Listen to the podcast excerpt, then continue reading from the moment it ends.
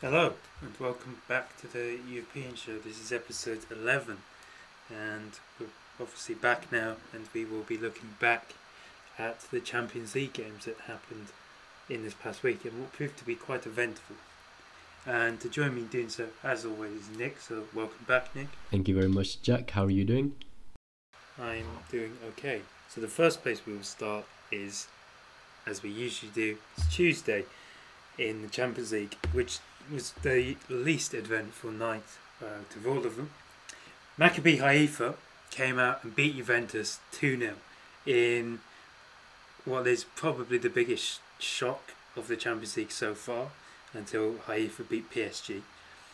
But um, yeah, this is another nail in the coffin for PSG.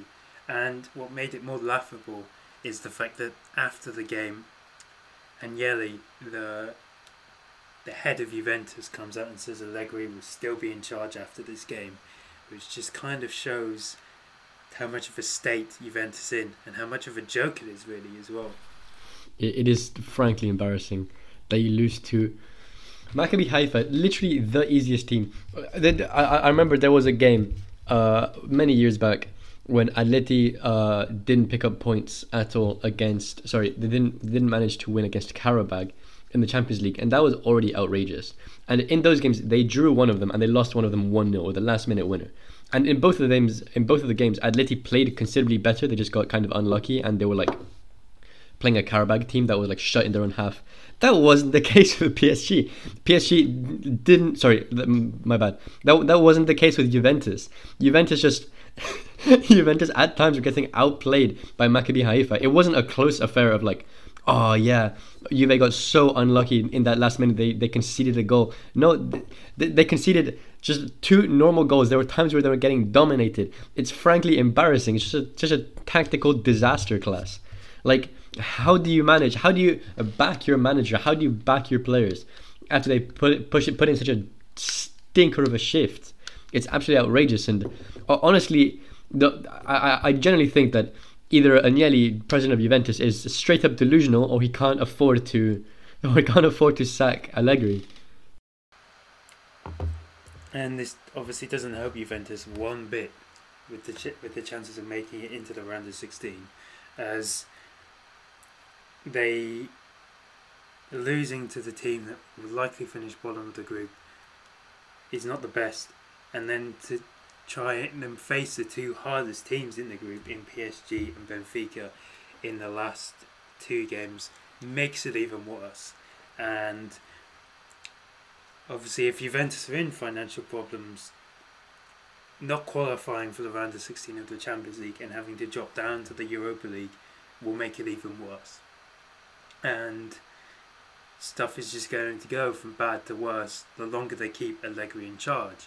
But obviously, they as they can't afford to sack Allegri, they're just going to have to ride the wave, and it doesn't help that like there's now a rift between the club or within the club because of the players not some players not liking Allegri, some players backing Allegri as well. Yeah, I mean, it, it certainly looks like the players on the pitch aren't particularly motivated as well. None of them really uh, are very energetic. Pogba is currently injured. But when he comes back, he is famous for uh, being very dependent on his motivation. And I think will really ref- uh, that'll really reflect kind of like the changing room mood once we see him on the pitch, because obviously if he's playing like dead and, and, and unenergetic, it'll it'll show that no one really supports the the idea of the manager, and obviously it'll just be funny to to, to see him uh, playing for Juventus. The, the real question is, can Allegri really survive until the end of the season? Because he has to be sacked at some point. He's a dead manager. He he's not good enough for for, for a good team anymore. So like, at, at one point, at what point will they let go of him? I don't think anyone knows. I think, uh, yeah, as long as Juventus don't get relegated, I don't think they really care, and they're just kind of happy wait out this his contract or whatever.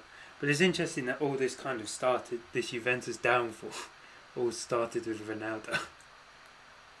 and the fact how they went from being a cohesive unit, which made it to the Champions League finals in 2015 and again in like 2017 as well, to then be signed Ronaldo to try and take them that next step into the like winning the Champions League, and it completely backfired. And obviously PSG, the other game in that group saw PSG play Benfica and actually drew one one again. Um, obviously they dropped points twice now. PSG against Benfica, who were meant to be the who weren't meant to be. Well, obviously Juventus were meant to be the team to challenge them, but now. Um, Benfica. And obviously, but this isn't the biggest story to come out of PSG. um, obviously, there's the stuff to do with Mbappe and the fact he it's rumoured quite heavily that he wants to leave PSG, which is is a joke really, especially considering the fact that everything that happened over the past year or over the past year, and then what accumulated in the summer with whether he's going to leave PSG or join Real Madrid or whatever, and now it's just all pointless.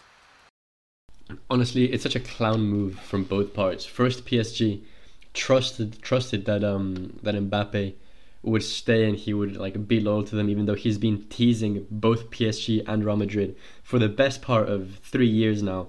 And they're like, oh yeah, of course we can we can make him our star uh, re-signing. Um, we're gonna keep him. We're gonna be like our statement.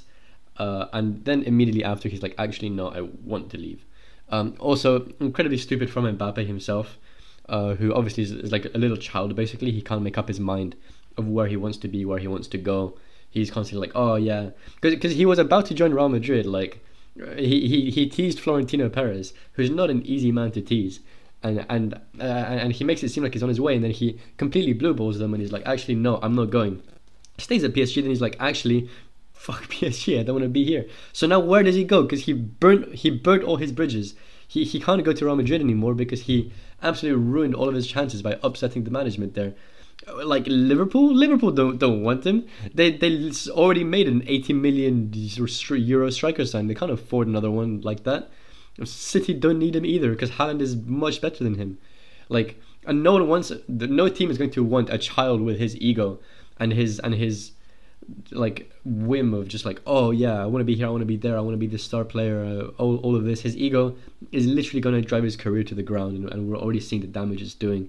So it's just a whole circus, really. The bad decision Mbappe made was to sign the contract extension. Yes, you could argue which is his argument is he's been let down um, by by people on the board, but that's got to do with the way his behaviour was beforehand as well. You know, before he signed this contract extension, it was so. Him and Neymar obviously didn't get along, and they still don't get along now, and this is just all coming to a head. This is made funny by the fact that it, it's potential that Luis Campos, who, who joined in the summer and, and changed PSG from a from what they were to more of a team wants to leave as well because he's not happy as well. so it clearly shows that this idea that PSG wanted and the direction they were going in clearly didn't hasn't worked and it's all just kind of blowing up in their own face. Then we saw Milan play Chelsea and win and Chelsea won 2 0 but there were some very suspect refereeing decisions including Fikayo Tomori being sent off and the penalty um, that Jorginho scored. Um, but apart from that, Milan have struggled against Chelsea in the past two games. Um, but obviously, last time Tomori had a terrible game, and this time Tomori's been sent off. Um, Quite questionable refer- refereeing, to be fair, but also it's it's just funny that whenever Tomori plays Chelsea against Chelsea as an absolute stinker against them. It, well, in, in, this case, it's debatable, but like, is he a double agent? I guess we'll never know. Uh, the other game in that group saw Zagreb draw 1 1 with Salzburg. Then Dortmund drew 1 1 with Sevilla. Obviously, the last game between these two saw Julian Lopetegui sacked. They replaced him with Jorge Sampaoli, who came back to the club. And obviously, this is an improvement, drawing 1 1 with um, Dortmund. Tanguy Nianzou obviously came from Bayern, opened the scoring for Sevilla, and then Jude Bellingham, who has scored in all four games so far in the Champions League, um, scored the other goal for Dortmund. But apart from that, it was Dortmund were relatively shaky, which is quite a common occurrence. The other game in that group, so Copenhagen actually draw nil nil with Manchester City, which obviously is a, is a good achievement for them. Um, but obviously Manchester City were not even partially resting some of their players. Obviously, this is a very good draw for Copenhagen, but Manchester City still qualified for the next round. Then, finally, Shakhtar Donetsk drew 1 1 with Real Madrid. Obviously, everyone wanted Shakhtar Donetsk to win, and they were going to win until Antonio Rudiger equalised in with literally the last kick of the game in the 95th minute to to take the points, and in the process he got absolutely battered by the Shakhtar goalkeeper. Then the other game in that group saw Leipzig beat um, Celtic 2 0 with Timo Werner and Emil Forsberg both scoring, which means Celtic can no longer qualify, but they were never going to anyway. So now we'll have our break and then we'll be back with the other games.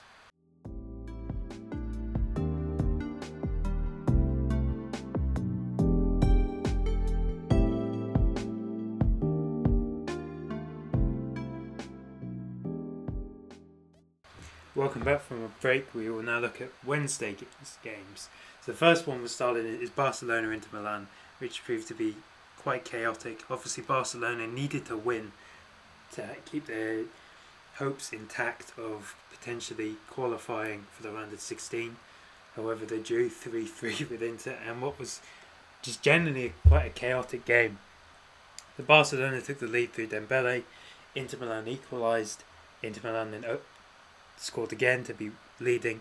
Lewandowski then scored to make it 2 2. Robin Gosens then scored to, to give Inter the lead, which seemed to be the winner in the 89th minute. But then in the 92nd minute, Lewandowski scored again. And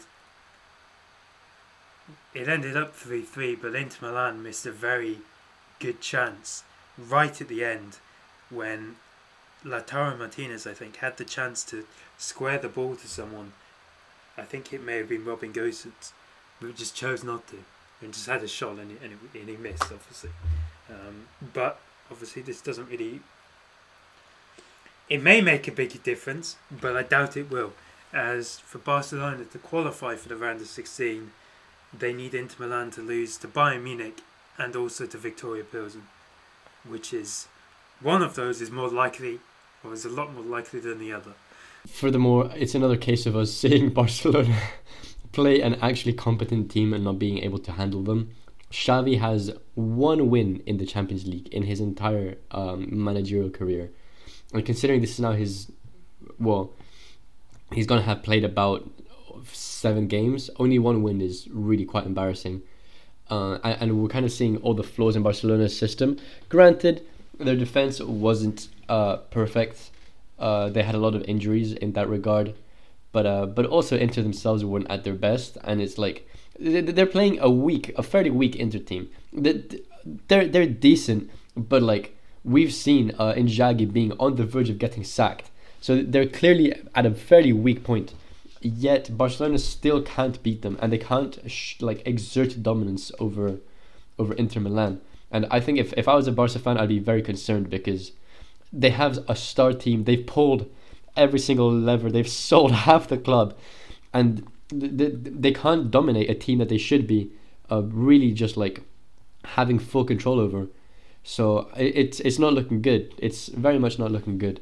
But uh, we'll have to see how things progress with them, and uh, if things improve. But it's not un- unless Inter capitulate and Barca pull out a miracle result against Bayern. It, it's not going to go their way. I think and and obviously for and obviously for a club that's in economic crisis, tumbling down to Europa League would be dis- destroyed like it destroy them. Yeah, spending a second season in the Europa League, and also after you've just pulled all those all those levers to end up in the Europa League is quite sad, really. The other game in that group saw Bayern Munich beat Viktoria Pilsen four two. Um, I think it's more interesting at the fact that Bayern Munich conceded twice than the fact they won. Um, obviously, Bayern Munich have qualified out of this group. They're they're safe. and yeah, there's not really more into this game to, to look into. Then Napoli beat Ajax 4 2. Um, obviously, they dismantled Ajax in the last game and they've dismantled them again. And it makes you think, it makes you question how, how good is this Napoli team? Because obviously, they've they've beaten Ajax twice quite convincingly, and they also beat Liverpool quite convincingly right at the start of the Champions League as well they are really quite something different. Not only have they have do they have great Champions League accolades this season, but they're currently sitting top of the of the table. Um, it is a question if they'll manage to keep this consistency up, or if they're just having a really bright start to the season. But uh, they are extremely impressive, and I, I hope they can uh, keep this up throughout because they're extremely enjoyable to watch. They play very fun, offensive, vertical football uh, with a lot of fast transitions and fast attacks. Um, they have good dribblers, and, and they're just entertaining in this particular game against Ajax, uh, Jurrien Timber had a bit of a stinker, which didn't help very much. Uh, and Daley Blind's not been amazing either, which kind of calls into question like what happens with Ajax now because th- they've switched managers. Um, they've they've sold a f- quite a fair amount of their important players, and now they're occasionally like stringing together some pretty decent games but uh, but but they, they don't have the consistency that they that they used to have to, and they don't have the same riz as they had before. Obviously, this does mean Ajax have to beat Rangers and also beat Liverpool to qualify for the round of sixteen, and and also hope Liverpool lose to Napoli as well. Uh, Liverpool beat Rangers seven one. Uh, Rangers actually took the lead, and it looked like Liverpool were going to were struggling once again, but they they turned it around, and Rangers' defence completely collapsed in the second half, conceding six, and uh, Mohamed Salah scored a hat trick. So it does mean Liverpool just need to beat Ajax, and then they will be would have qualified for the round of 16. A group, oh, the last two groups have proved to be still wide open and quite interesting.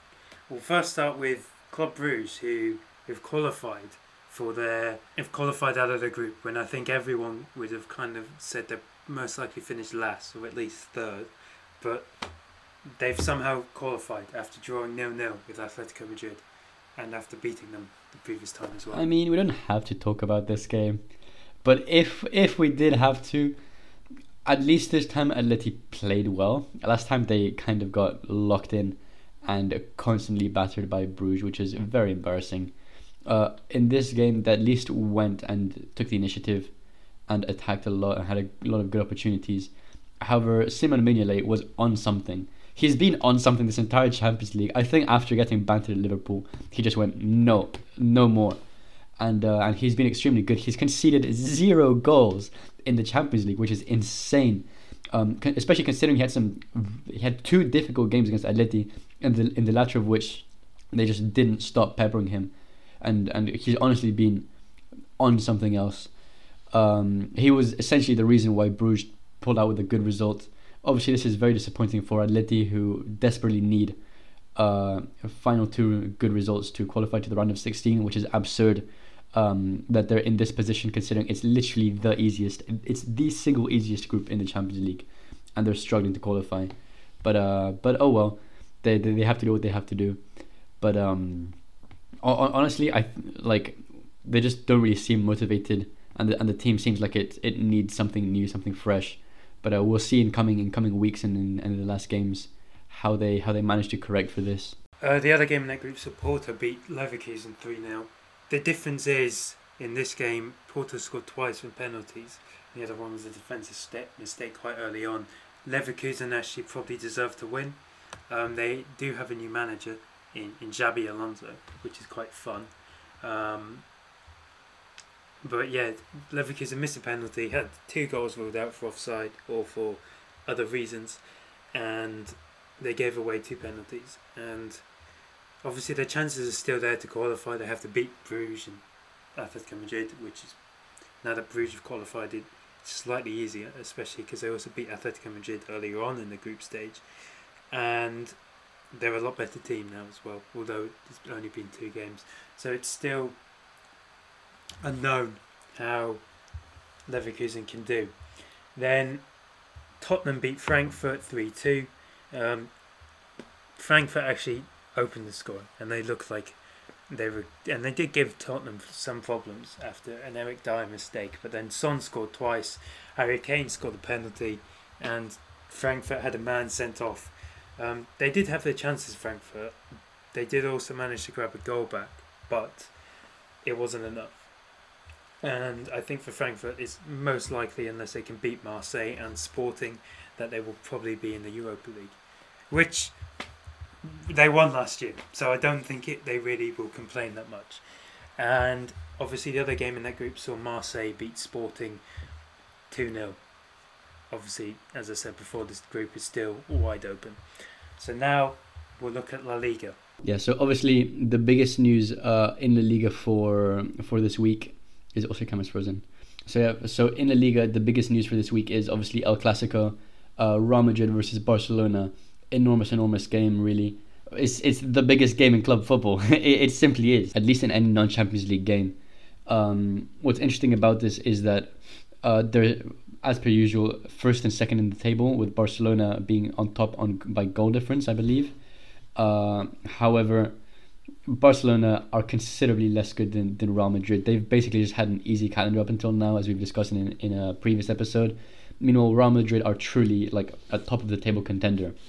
So this is really a test uh, for Xavi, who I've ragged on um, earlier in this podcast. Um, if he really has the, cap- the capability to to remain in these top spots, if he really can beat the actually good teams when it's crunch time, can he actually manage it?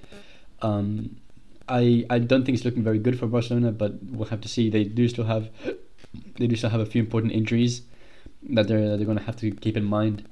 Uh, while Real Madrid are basically perfect um, in terms of how they play and who they are, and and and and that also more big news in that uh, Barcelona are even more inclined to lose, or even more tipped to lose, due to the fact that um, because of their Spotify sponsor, they're going to have to play uh, the well the the game El Clasico with uh, Drake's logo on the front of their shirt instead of the Spotify logo, and the Drake curse means that uh, any team that he supports and any team that he backs proceeds to lose.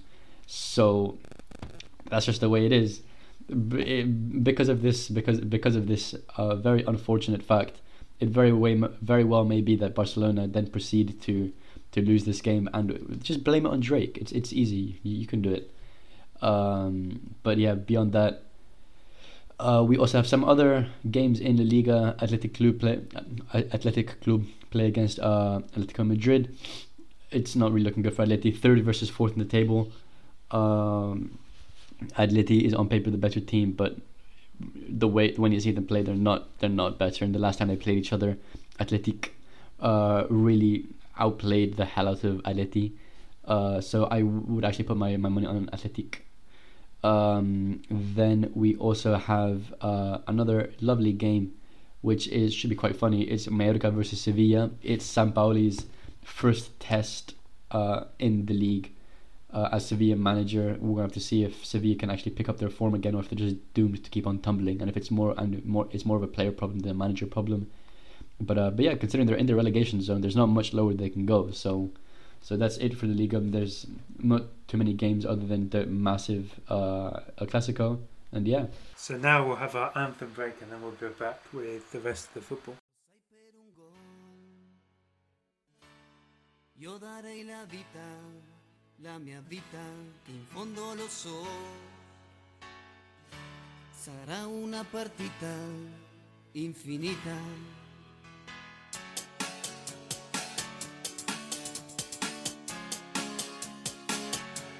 El sueño que hoy.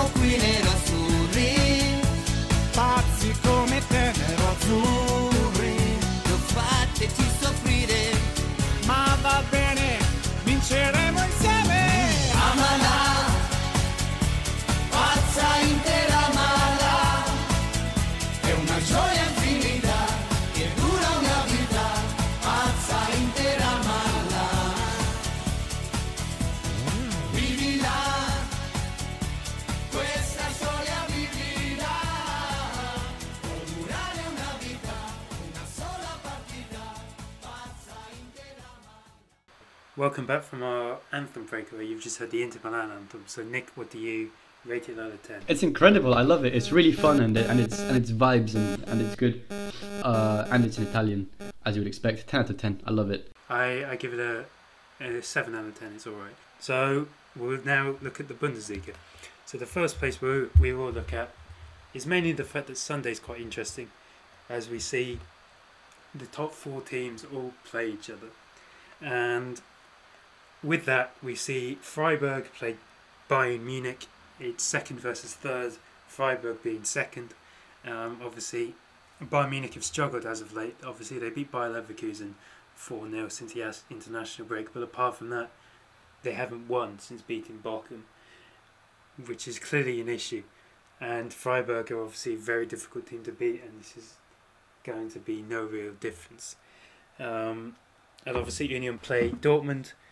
Uh, Dortmund themselves beat Drew, came from behind to draw with Bayern, so they did show some resilience there, but Union Berlin, especially in Berlin itself, is once again no easy team to play against, and it will be difficult for them to beat um, Union. But this, regardless, whatever results that happen, the the top four will probably get even tighter. Then we also see Frankfurt play Bayer Leverkusen. This is obviously Xabi Alonso's next test as manager. He obviously beat Schalke, had a strong game against Porto, but still lost.